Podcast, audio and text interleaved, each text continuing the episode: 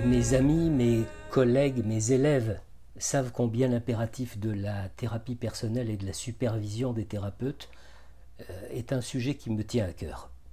Combien un thérapeute qui n'a pas vécu sa propre thérapie me paraît être comme un, un non-voyant avançant sur un chemin qu'il prétend connaître en accompagnant un autre aveugle qui croit le premier, voyant parfaitement le chemin et ses obstacles. Depuis des années, je collecte quelques-unes de ces petites phrases euh, assénées comme des arguments prétendument valides et, légitimement opposables lorsqu'un thérapeute se cabre devant mes questions sur, euh, le sujet. Exemple, euh, oui, je peux comprendre que ce soit important, mais je ne voudrais pas y mettre trop d'argent. ou encore, je n'ai pas le temps pour ça. Avec le nombre de patients euh, euh, que j'ai, je dois m'occuper d'eux avant de m'occuper de moi.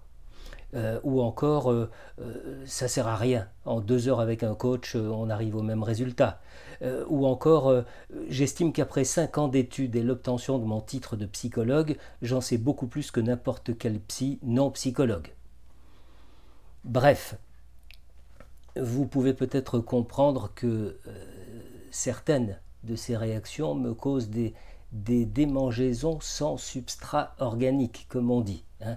Surtout lorsque euh, régulièrement j'entends le récit de patients qui euh, euh, racontent leurs mésaventures avec leur ancien psy.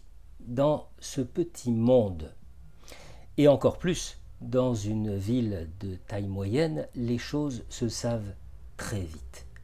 On sait qui est en supervision et avec qui et qui ne l'est pas.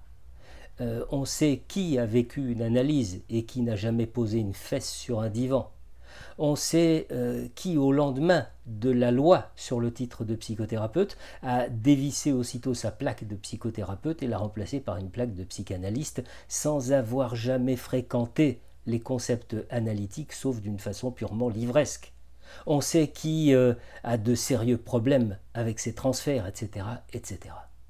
Et donc, et donc en voyant de quelle façon les décisions du gouvernement sur la situation sanitaire actuelle sont en train de cliver les citoyens, je me dis qu'une législation plus stricte qui imposerait une thérapie personnelle avant tout accompagnement thérapeutique provoquerait un sacré tollé dans le petit monde de psy.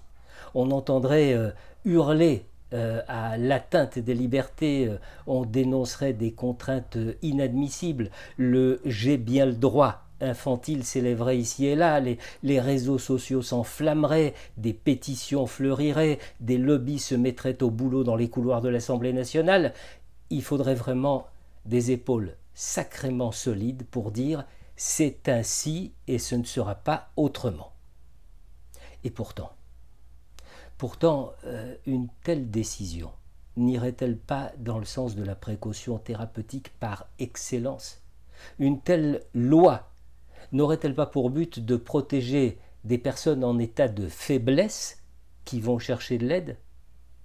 Allez, je jette ce pavé dans la mare et voyons quel remous il va provoquer.